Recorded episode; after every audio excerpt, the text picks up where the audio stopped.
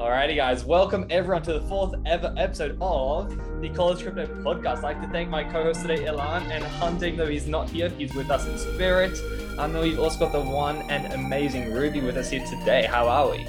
I'm good. How are you guys? Absolutely vibing, vibing.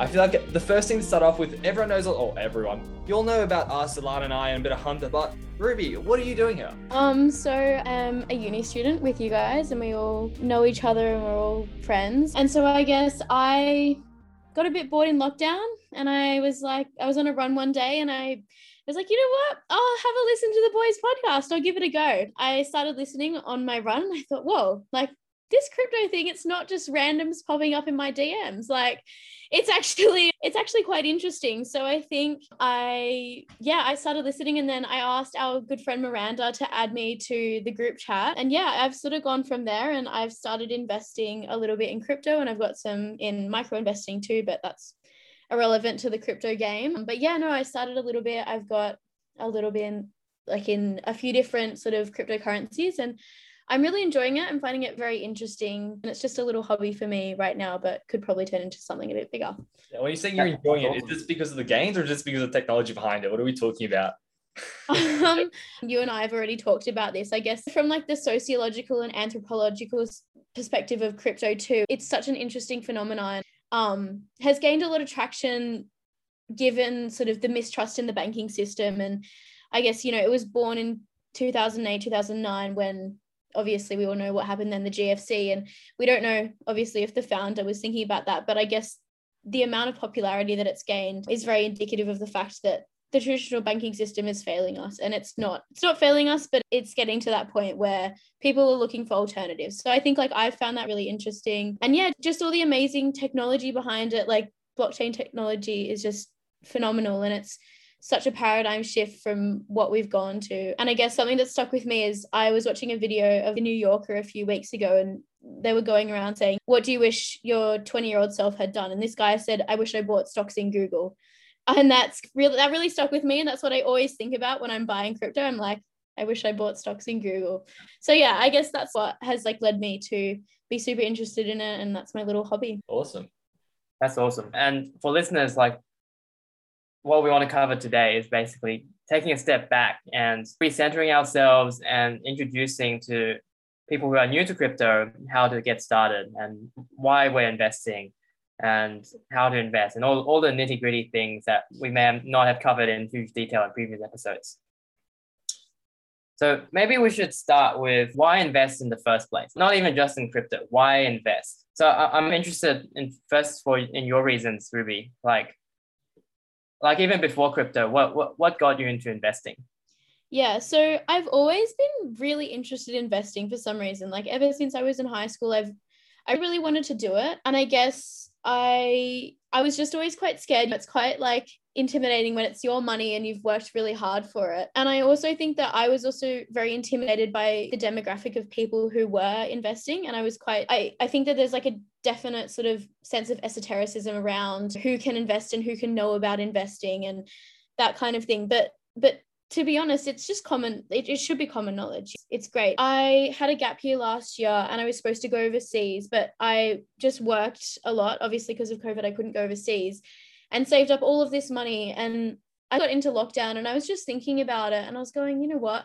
That is sitting in my bank getting like 0.5% interest, which is absolutely nothing. And I was just like, I'm so sick of this. I've been thinking about this for so long. And then I listened to your podcast and I listened to like a whole heap of podcasts, reading books and that kind of thing about investing. And I just thought, you know what? It's either going to sit there and get absolutely nothing added onto it or I could just take a bit of a risk and you know give it a go. And I think like what I found with crypto is like it can be a short term thing but it can also be a very long term sort of investment. So yeah I, I think that's why I got involved in it. And I think for young people in particular it's really important to have that sort of sense of financial literacy when you're younger I think especially in the current market that we're in with housing and property and stuff like that. I think it's just it's going to be very hard for us. So i think it's important to start young. yeah, without a doubt. And like you mentioned, like how you basically the top 1% just get richer because they know how to invest no one else does. So that's one thing that's really interesting with crypto, just because you can actually have 10, 100x gains without it being a scam. Like you, you said how you got scams in your DM saying, send me Bitcoin, send me Bitcoin, I send you two back. But that's the weird thing with crypto is you can actually put in a dollar and get back a hundred. Of course, you're not going to do that every single time. I wish, otherwise I'd be printing money. But yeah, it happens. Yeah, I think that's awesome. So like really getting investing. Was it because like you're looking for a financial gain? Or was like a long term thing where you're just looking to like make a quick buck? I I think like for me, my kind of end goal was always like I want to buy a house by XYZ age because that's just like how my parents did it and that's how my parents invested and I guess the house ideal as an investment property kind of thing is that's just what people do and I think I had it as a like I had that I have that as a long-term goal but I think that I've really started to realize that if I continue if i keep on the ball with crypto and i keep up with the trends and what's going on it can actually turn into a source of income for me. But i guess yeah so i think that is why i wanted to do that. And i've also started micro investing because that is just like a little bit less volatile in crypto. Um just a little. yeah just a little bit yeah um but yeah no i think if i keep my crypto for long enough hopefully i'll have a bit of a sum that'll help me um buy a house potentially. But I might also just keep on doing crypto and not buy a house at all, depending on what happens. That's awesome. For listeners who don't know, micro investing is basically basically these companies that break up ind- indices into very small parts. So an index might just be like a basket of different stocks.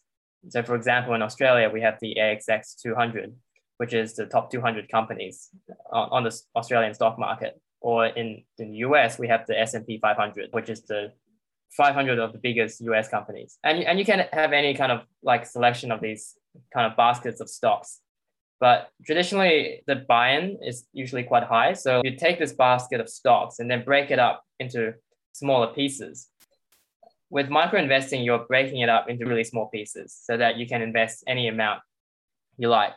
So which one of these do you use? Do you use like uh, spaceship or? Yeah so i've got a spaceship portfolio and i think that mine is called the universe portfolio. So when you go to spaceship you get three different choices. There's one which is the classic classic classic companies to invest in. So it's like bhp qantas all that kind of thing whereas mine universe is things like life 360 tesla like all of like the very innovative sort of and up and coming like technology. So it's a lot about that kind of thing. And then i think there's an earth portfolio too which i'm thinking about starting one too because it's environmentally friendly companies and things that are doing like really good initiatives for the environment. And i guess in crypto crypto and micro investing in some ways are, are a little bit similar i think because with crypto you don't have to as you said before you don't have to buy the whole stock you can buy a little bit of Bitcoin. And so I think, yeah, that that really appealed to me that I can have a little bit of everything. It's not too, it's not if something goes wrong in one stock, I can,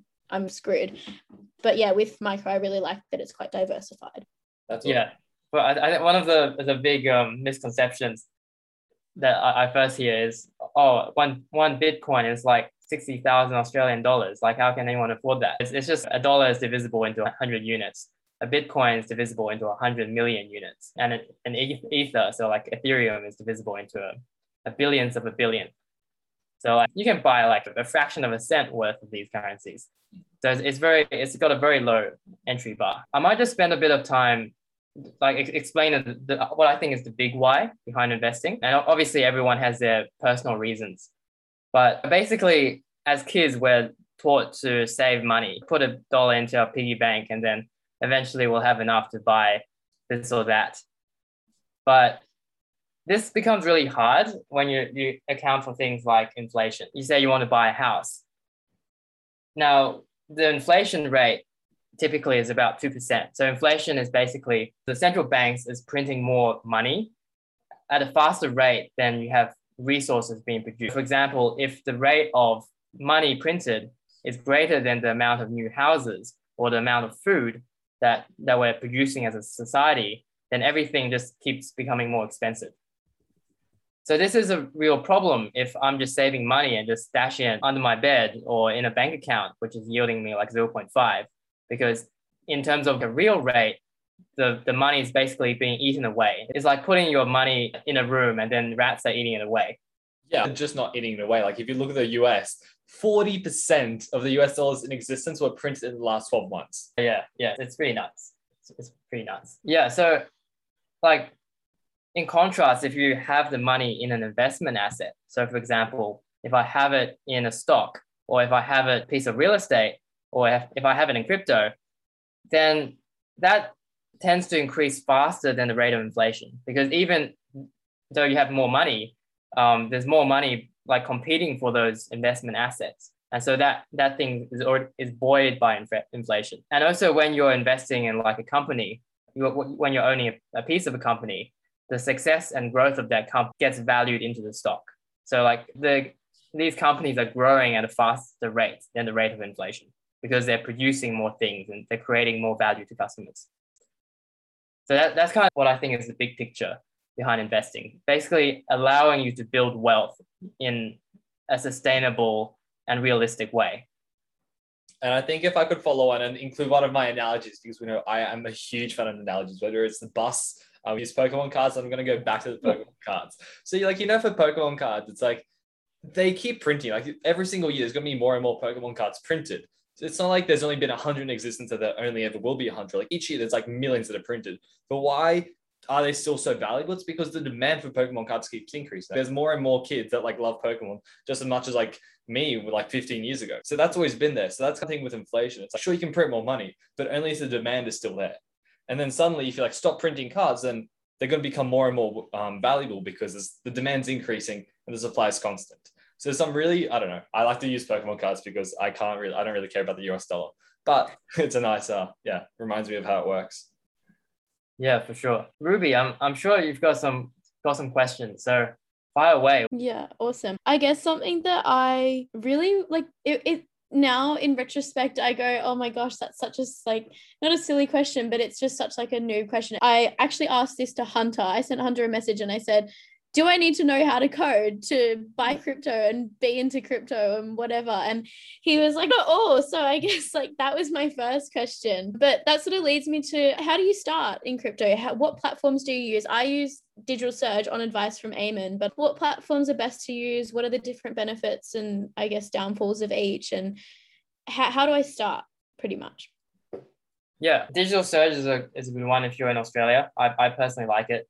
But so basically, you you start with an exchange. So an exchange is a place where you can swap between fiat, which is like normal money, and crypto, and then also between crypto and crypto. FTX is great. Eamon loves FTX. is is very good for trading. I'd say probably the easiest one. It's if, if you're a full on trader, like you need to use FTX. Like there's just no other competitor, like without a doubt. But for literally every single else, every single other person in the world, definitely use Coinbase. It's just the easiest thing. It's fully, I think it's like almost global. Like it's offered in more than 100 countries. Digital Surge is probably the best Aussie option. But yeah, like how to start, you literally convert your Aussie dollars in your bank account. You convert it to Bitcoin, like however much you want. It doesn't have to be a whole Bitcoin. It can be one millionth of one if you want. And yeah, so like that's probably the easiest way. And I think Ruby had some questions about dollar cost averaging in as well. Is that right? Yes. I guess what is dollar cost averaging and how does it work in terms of Bitcoin and crypto and all those things? I, I think it glances on a, a, big investment question, which is like how, how do we choose projects and, and like when do we invest? What, what's a good time to invest? So if, if you're taking a long-term view about crypto and where it's going, if, if you're if you're committed, like I think anyone who spends the time to understand crypto and you don't need a computer science degree, right? You, like I I have I study like biology. I was I've been fully keen on going to medicine, and I I didn't know that much about computer science, but all, all I started basically understanding the macro concepts. So what's the big picture here? You don't need to understand how a hash function works. You don't need to understand the architecture of these systems. It's just like the internet, right? Like not many people understand uh, TCP/IP, which is one of the like foundational architectures of the internet but we all intuitively understand the value of the internet. Like you don't need so, to understand why Facebook went down to understand like how the internet works. Like we just use it anyway without understanding what the hell's happening in the background. Yeah, that's right. And obviously we've we've spoken a lot about what we think is the value of crypto in previous episodes. But yeah, so once you understand that, you have this long-term thesis. So I believe Ethereum is going to be this new operating system that is going to form the be like a platform for huge amount of decentralized applications and all, all that jazz. So you have that thesis, and then you, you want to decide when to buy in.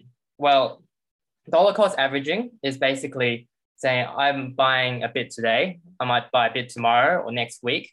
I'm just going to keep buying in consistent intervals, like portion a piece of every pay- paycheck into something like Ethereum or, or the crypto you're invested in. Now, you could do this all in a lump sum. So you could just go all in on a specific time. And to be honest, in the in the long run, it doesn't make a huge difference.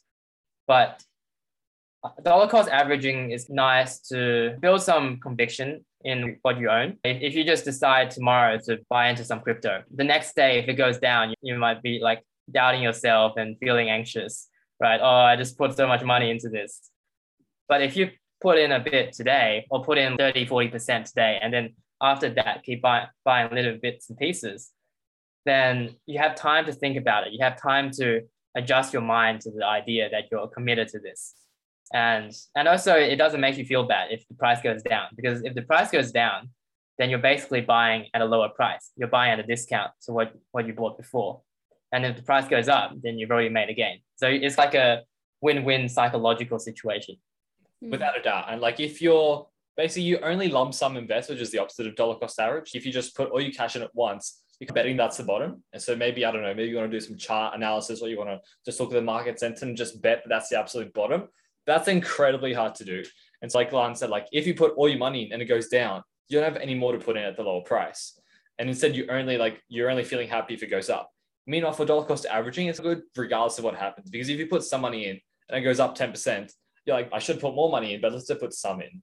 And then you just keep adding it in over time. But then if it goes down, you're like, hey, this is good. Now I have more money to put in at a lower price. So either way, it's a win-win situation. Like, of course, you could have made more by timing exactly the bottom, but good luck doing that. That'd be nice. That'd be nice. I guess like a good example of this is like when I first bought crypto, which is like a month ago or so now, I bought it and then the next day it, it had gone down like 4% and I freaked out and I was like, oh my Yeah. God. And then I said to Eamon, I was like, oh my God, it's down. What do I do? And he was like, Ruby, it's crypto. It goes up and down all the time. 4% is nothing. I'm gonna so I think, four yeah, percent of the stock market is like a black swan event. Four percent of the crypto market's a Monday. yeah. That's, that actually brings us to, I think, a, a big issue that people have with crypto, which is volatility. So for those who don't know anything about finance, volatility just means it just it goes up and down a lot. Crypto is known to be very volatile. Like going down 10%, that's like a passing cloud. It happens every now and again. It happens every few weeks. During like a downturn, it goes down like 30, 40, 50% or more. Like during a, really big crash, it, can go down that far. But like anyone who, who's seen the charts will know that if, if you kind of ride out that huge amount of volatility, you end up reaping the gains of that. But like when you're looking in a short period of time when you've just invested and it goes down 10%, that's to a new investor, that's really scary. But I think I can explain why there's volatility. So imagine you, you've invested or you're a trader and, and you put money into the S&P 500, right? Now the S&P 500 goes up around 10% a year. So maybe in a month, on average, it might go up like one or 2%. Now you're not going to be inclined to take a profit when your thing is up one or 2%. Okay, like it, it's just not that exciting. Whereas with crypto, the whole space is growing so fast. Like we're talking about 3x on average every year, right? That like all these traders trying to make money. Some a, a crypto might go up like 200% in a month. And then everyone's trying to time all the traders, all the short-term people in the market are trying to time when they take profits. And when somebody takes a big profit, all of them jump on the wagon and all of them take profits and that causes a big fallout. And so that's what causes a lot of volatility. And then there's another reasons which is that a lot of people don't understand crypto right? One, one of the reasons that we we exist the main reason that we exist is to help educate people like about why crypto is valuable. What's the whole point of crypto? And with a lot of these projects it's not clear there's no consensus, no no full agreement as to how much a, a protocol or, or project should be worth. Like how much should Ethereum be worth? I personally think it's it's worth like trillions of dollars, even at this at this stage. But you may disagree with me. So the fact that there is no like universal agreement means that prices can move a lot. It's not like I'm invested in Commonwealth Bank and it's paying out like a three, four percent dividend. And then if the price drops too much, I can say, oh, this by a discounted cash flow, I'll say that this is worth this much.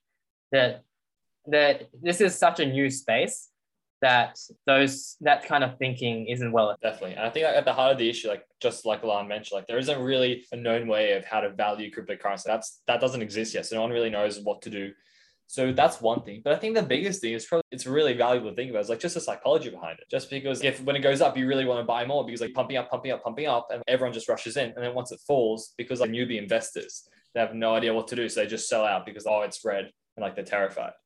Yeah. Like I'd say I say that there is I think there are very interesting ways to value crypto and very reasonable ones. We'll probably talk to, talk about this another time, but Ethereum, for example, with staking will have cash flows it will be able to generate revenue to its holders. Axie Infinity, if you hold the AXS token, you get the revenues from that game. And then you can think about how to value commodities and think, things like that. So I, I think there, there will be like very reasonable ways to value it. It's just that people haven't really thought about it or agreed on it yet. Yeah, okay. I, I think Ruby, you had a question. What sort of like when I started out with crypto in my first sort of few weeks, I was really thinking about it. And I know Eamon loves an analogy, and so do I. And so I guess something that like I it really struck me as was that it's a real like culture of virality, things going viral, which I guess is just so symptomatic of the age of social media and that kind of thing. But of course, crypto is a completely different thing. But I guess like what sort of I drew it to a comparison to, which it in retrospect I don't think is completely true, but it's like in Instagram influencers, for example, this is how I thought about it. They're all there's so many different influencers, so so many different cryptocurrencies, and they're all producing content that's a little bit different, but only a few get quite popular. And I guess so it's there's this sort of sense of traction where people start talking about one influencer or crypto and then they get really popular. And I guess I I wonder that sort of leads me to the question, what makes a crypto popular? What makes something very popular? Like Eamon said to me the other day, like, you know, Elon Musk could just put a tweet out and one crypto could go off. So I guess like what makes a crypto popular and what makes it a good decision to invest in? Before I think Alana actually answers the question properly, I will just chime in and say that when Elon Musk like first posted about Doge, if you look at the charts in the next in the five minutes after Elon Musk posted, literally, I think it was a meme about Doge and just included like a link to the Dogecoin. I think it went, it was definitely more than 10%. I think it was maybe like 15%. So it was like $20 million that were added into the market within the span of 20 minutes purely because of one tweet, which uh, is crazy to think about. But Alana, take it away. Yeah. And that's really just an indication of how, well, if I were to use like an investment or financial term, it would be the market is inefficient. So it doesn't very rationally price the the value of projects. So there's a big discrepancy between price and value, right? Because like I said, not many people understand, like how many people like un- would be able to explain how Ethereum works? The answer is not many. Whereas like a lot of people just trying to make some money and piling the money into something like Dogecoin because, you know, the meme. There are a lot of cryptos, I think, like Cardano that are very popular, but don't actually have a lot of value. So for, for example, Cardano I think it's valued at almost $100 billion, but it hasn't built a single decentralized application, right? It, it only introduced like the working, the foundation. It's, it's like a like a foundation with no house built on top. But they did a really great job in marketing. And so many people, when they first get in crypto, first hear about Cardano and buy into that. But as investors, we want to be able to tell the signal from the noise. We want to, you know, see beyond all the hype and all the like marketing and random information and tweets being thrown around. And we want to see, we want to ask ourselves, what has long-term value? What what is actually really important and powerful in this space? But for me, th- this is my thesis, right?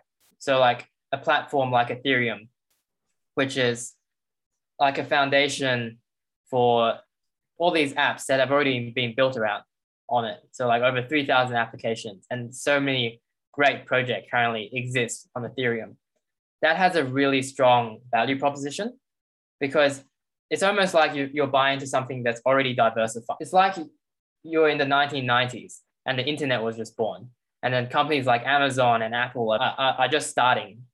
And you're able to buy a company called Internet Co. And this company like owns a piece of all of these innovations. That's Ethereum because Ethereum captures the value of all of that like a little bit. So th- to me, that's like the kind of thinking we need in investing. Being listening to like the enlightened, there's a really good podcast called Bankless that does a lot of really um, in-depth analysis. It's, it's a, a step up from what we do. Like it's not we try to cater to like fully newcomers, but once once you learn the basics, basically, definitely check out those resources. They do a lot of great work on that, basically understanding long-term value. Uh, I think even going back to Ruby's original question, like realistically, what makes a project go popular? It's really two reasons. One is that the technology is actually being used. and It's actually like a good technology, like Ethereum. Like the reason why it's so popular is because so many apps are built on it. So that's pretty obvious. One, like it's actually got utility, and two, it's just it's good marketing and it's got hype. Like Cardano, huge hype. SafeMoon, huge hype. Dogecoin, why is it above like most other good coins? Because it's got hype and it's got Elon Musk behind it. That's really it. And of course, that's the thing of cryptos because you got so many newbie investors that are like, oh, I want to go up like a thousand X gains in two days. You can't do it in the stock market. So you get like these new 18, 20 year olds, which is like, absolutely legendary. Like, Please do try it out, go get in this market. But yeah, and then they just see whatever gets hype. And because they've like never done value investing before, they just pile their money into whatever has hype, which is like why Dogecoin pops off so well. Yeah, that's right. Like just having a bit of understanding in, in crypto, just understanding the basics is enough to get you ahead of 99% of the people in the market. Hmm. Right. That, that's the reason why, even though I don't have a computer science background, I realized how big an opportunity this was. Because I can tell you that the, the big, like the smart money, the people on Wall Street, they don't get it. Like most, the 99% of them don't understand what's going on. Some retail investors, so retail just means people like you and I, some of them get it, but a lot of them don't. So once you understand a little bit, once you understand the basics, then you have a big edge on all the people that, that are just trying to make a quick buck in the market. Legendary. Yeah, I think, sorry to interrupt you, Eamon. I think like something that I found really interesting about crypto is that when I came, like when I came into it, I was just thinking about it as sort of short-term investment because I think that's how the media portrays it because the media is portrayed it as this very volatile thing. But I think as you guys have discussed like that volatility as sort of knowledge about crypto um I guess is furthered I I think that volatility will really start to level out and I think that it'll become a little bit more stable just as people learn about it a bit better. As you said, people get into it for a quick buck and don't actually understand it, which leads to a lot of the volatility. So I think like thinking about it in terms of short term and long term investing, I think is a really helpful tool for people to understand too. You also talked a lot about Ethereum, and I know that Ethereum 2.0 is coming out next year. What is that about? Uh, maybe before Ilan goes on a spiel, we could maybe leave Ethereum 2.0 for a whole other podcast because we could easily rent out about half an hour if I'm if I'm not mistaken. We'll, we'll do yeah. we'll, we'll do a summary of it. Should I take it away? Yeah, more than I do. yeah, so I'm I'm really glad you asked this question because Ethereum 2.0 is basically showing us what the next version of crypto is going to look like. So Ethereum 1.0 is basically based on this system called proof of work. It's also the same system that Bitcoin is based off. And the problem with proof of work is that it's very energy intensive. And it's also not very easy to do as like a normal person. Like everyone knows in the news, like Bitcoin's being Bitcoin uses the energy consumption of what like country. And it's also pretty hard to run like a Bitcoin node. So if you want to help run the Bitcoin network, you basically have to have a lot of computing power. So you, you can't really run it on a laptop. Well, you could try, but you're not going to earn anything from it. You have to have this like really big, what's called a mining rig to help support the Bitcoin network. And Ethereum is, has been better. Like you can run an Ethereum kind of on, on a much smaller device, but like energy consumption and those inefficiencies is the problem of proof of work systems. With Ethereum 2.0, we're transitioning to something called proof of stake. So in proof of stake, basically we secure the network by having all the network nodes put in a small amount of money, or not a small amount, actually a sizable amount. And those people, those are the people that validate transaction. So when when I send money to to, to my to somebody, um, these validators make sure basically say, okay, this is the valid transaction. I record that, and everything's okay. Now, with that stake, if I try to do anything dodgy, that's that money basically gets taken away from me. So it's a way to keep these validators accountable. Now, the great thing about this is that it's actually very energy efficient. So after Ethereum 2.0 rolls out, Ethereum will be 7,000 times more energy efficient than Bitcoin. So, like, basically, all the issues with energy consumption is just going to disappear once Ethereum moves to proof of stake. Like, we're talking about going from the size of a small country in terms of energy usage to that of a small town. Like, it, it's just like all, all the ESG, like, emissions arguments apply only to proof of work systems. So I find that's going to be really exciting. Yeah, so essentially, like Ethereum 2.0, there's really like three main three main things that make it really awesome. One is that it takes up way less energy because it is proof of stake, which is huge. And the second one is that the transaction fees are going to be way lower because right now they're like now and then they get pretty expensive, like 100, 150 bucks, which is clearly not what you want when you're actually trying to use the currency every day. Of course, there's already solutions around this, but it's going to improve it much better. And thirdly, I don't have anything else, so we'll just leave it at two. But I think before we wrap up, Ruby, do you, want to like rapid fire a couple questions and we'll see if we can get to them within 30, 45 seconds? Yes. What is bearish and bullish? I know you guys talk a lot about that in our little group chat. And I just, when I first started crypto, I didn't understand. So that might help some other people. Bullish yeah. is when you hear Hunter say, let's go, right? So that's when the market is green. That's when the market is up. That is a good day. You are a bull. But, or like bullish is like a bullish market is like one that tends to go up over time. A bearish market is like something that gets lower and lower. The prices just decrease and decrease. So like there's a bull, which is like someone that always thinks that the market's going to be bullish and it's always going to go up. And then there's bears, which are currently extinct in crypto because none of them exist anymore. That, that just go that think that the market's going to go lower and lower every day, even though it really doesn't. Yeah, it comes from the idea that a bull attacks by like lifting its horns up. So the, idea is the price is going to go up. So basically an optimist, whereas a bear, like when it strikes, its paw strikes downwards, right? So it's when the market's going down. So that's why you hear like a bull market and a bear market. So a bull market is when every everyone's really hyped up, and a bear market is uh, when everyone's really scared, basically. I had no idea. That's sick. So obviously, like there's a lot of different coins on the market. Now, currently, I've got Ethereum, um, Axie, and a bit of Bitcoin on the recommendation from Ilan that I got Axie. Thank you very much because I got it before it went crazy. So, what are some other coins or what should I look for in a coin or in businesses? What should I look for when I'm thinking about investing in them? I love how first of all, like you were like looking at Ilan like so skeptically when you were saying those three. I was like, "Are you sure? Like, were these the right questions? Were these the right coins?" Now let's let you know. Yeah. but yeah, when we go back to what we said, like what makes a price of something go up or what makes a coin popular, it's two reasons. One, it's either because it's hype, or two, it's because the product's good. So like fundamentally, that's what you got to look at. Either something that gets hype, and of course that's a very short term, right? Like Dogecoin, we're probably never going to even use Dogecoin in 10 years. If it does, like please, that'd be absolutely awesome. But 99% likely that's not that's not going to happen.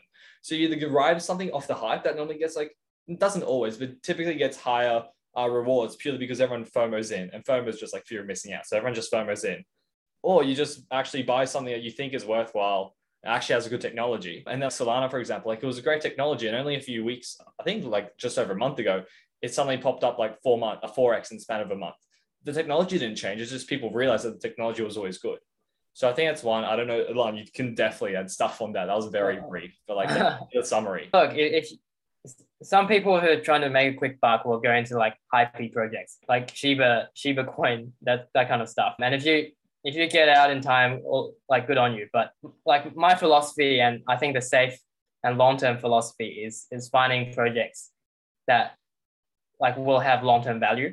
So really long term thinking. What if you think about what's gonna be around and be really important in like three years time, or even less, like from now until for the next decade, even like what has the quality to be able to succeed.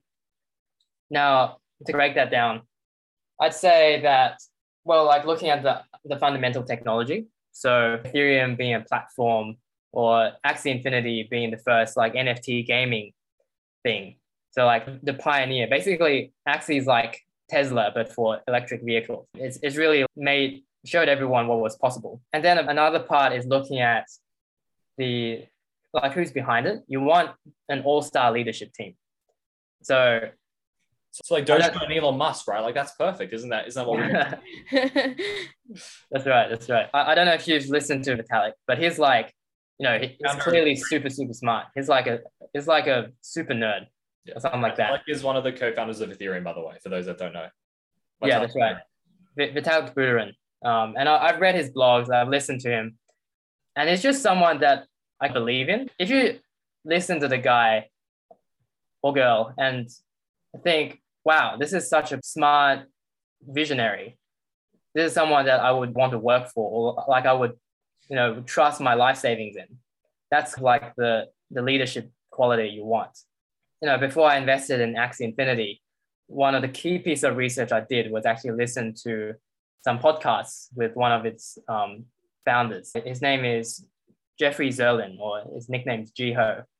But I was just so impressed by his vision. He was he's basically not someone who's just here to make a bit of money.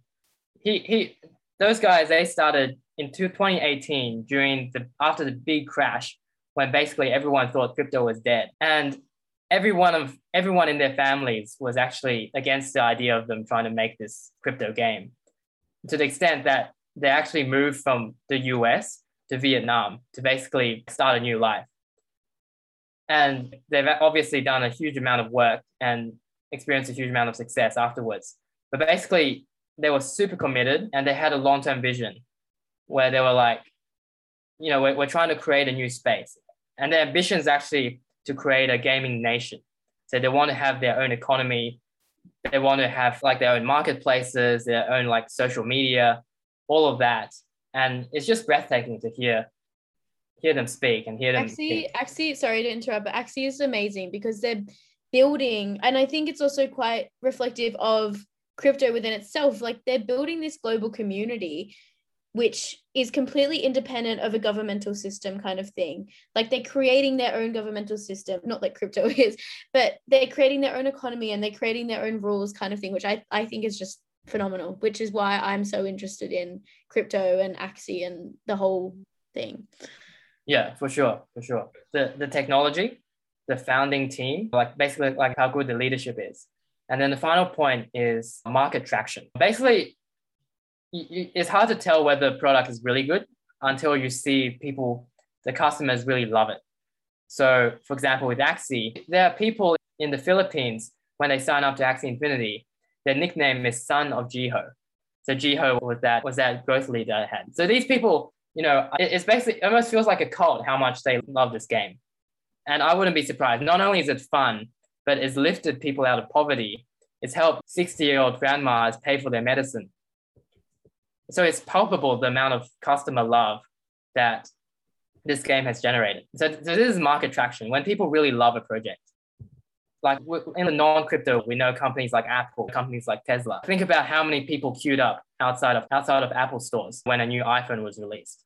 Think about how many of those early Tesla lovers were just raving about their cars and how much they loved Tesla. That that's what you want to see with any with Ethereum. It's a bit different, right?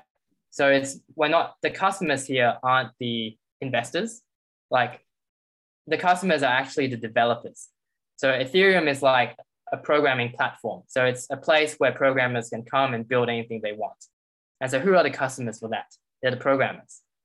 So we know that Ethereum has customer traction when we see that thousands of applications are being built on Ethereum. And when we go to like a developer conference and you just see you see the huge amount of excitement and love for this whole project that the developers talk about. There was there was like a Bankless podcast where one of the podcast hosts went went to this conference and was telling us about all the great stuff that developers were coming up with. And I see these projects all the time. Part of the reason there are so many different coins and different projects is because all of these guys are building on top of something like Ethereum and they just absolutely love it. That it's it's basically unleashed so much creativity. So yeah, so my, my criteria and people might have different ones, but my criteria is technology. So is this, you know, an important foundational or pioneering piece of technology? Is the leadership team, the people who are developing it really excellent? And is there customer love? Is there market traction? Do we can we show that this is a product that people actually want? And if you follow by those three kind of rules or guidelines, then that's a good that's a good start for finding a great project. Yeah, and that itself is going to keep you busy. Like every time you see a project, if you can do those three things and like actually note them down and properly do research, you'll be able to properly understand more than like 99% of people in crypto, which is a bit sad, but also means that there's a lot of opportunity out there. And I think before we wrap up, I'm uh, really curious, Ruby. I know that you definitely are very interested in like the societal and anthropological perspective of crypto. What makes you really interested about this? Because we're genuinely curious to see, because of course, like Ilana and I, we're very biased about what makes us interested, but I'm sure you got some different opinions too. Yeah, I guess I think that there's just this whole aspect of decentralization. And I think I think what really struck me was Hunter's example of a woman working as a maid or whatever in the US who's from Guatemala. She's sending money back to her family and she gets 10% deducted. And I think for me, like, that is just, it's so indicative of the banking system and how they don't have to put that 10% on. And I think it's just so indicative of how people are getting ripped off and people like not ripped off but i guess like the banking system does take quite a big proportion of people's money and i guess for me i just think it's something that i really want to support and it makes me feel like I don't know, it just sort of makes me feel quite good about myself because I understand that people in developing nations are able to build a little bit more of financial future for themselves with a greater understanding of crypto in particular. Once that all starts happening and once a lot more information about it starts coming i think that people in developing nations it's going to be a very big asset for them. I don't know it was a country in africa and i don't know what you guys were saying. It was a I think I heard it this morning because I was listening to your last podcast this morning, not to plug, but and it was like 40% of people in this African country are using crypto. And I think it just makes money so much more accessible for so many people, which I just think is such a big issue because I'm like I'm an international relations student and I like I didn't know anything about the economy or I'm not very mathematically minded. But I think even for students and even for young people, where we see boomers and how rich they are, and there's just not a lot of, I think, opportunity to build wealth for young people and people in developing nations. So I think that crypto is a really interesting way for that to happen. And it's just opening up a lot of opportunities for a lot of people, I think, if we were able to get a lot more education about it, which I think you guys are doing. So, yeah. Yeah. 100%. Yeah. yeah, without a doubt. It's definitely financial freedom. And to follow up, the it was Nigeria that you talked about. So over 13 million different cryptocurrency users in Nigeria, which is huge. It's actually third in all of the countries in the world. First is India with over 100 million, US with over 27, and Nigeria with over 13. But they're very sus numbers I just got from triple triple A websites. Very suspicious. Anyway, on that note, with that incredible quality information, I think we should probably wrap it up there. Thank you so much, Ruby, for popping on. Definitely do appreciate your time. And yeah, thanks for popping in. It's really been a great chat just about like how to get started with investing, value investing, crypto, dollar cost averaging, and all that juicy stuff that we probably skimmed over the few past few episodes. We got a we got a bit too excited. Sorry that Hunter couldn't be here today, but Ilan definitely did the job and definitely helped me out. So thank you so much, Ruby, and see you guys in the next podcast. And don't forget to leave any questions, queries, comments, and any feedback. Um, it's definitely very much appreciated. And we can definitely want to hear about how we can improve this podcast. See you guys.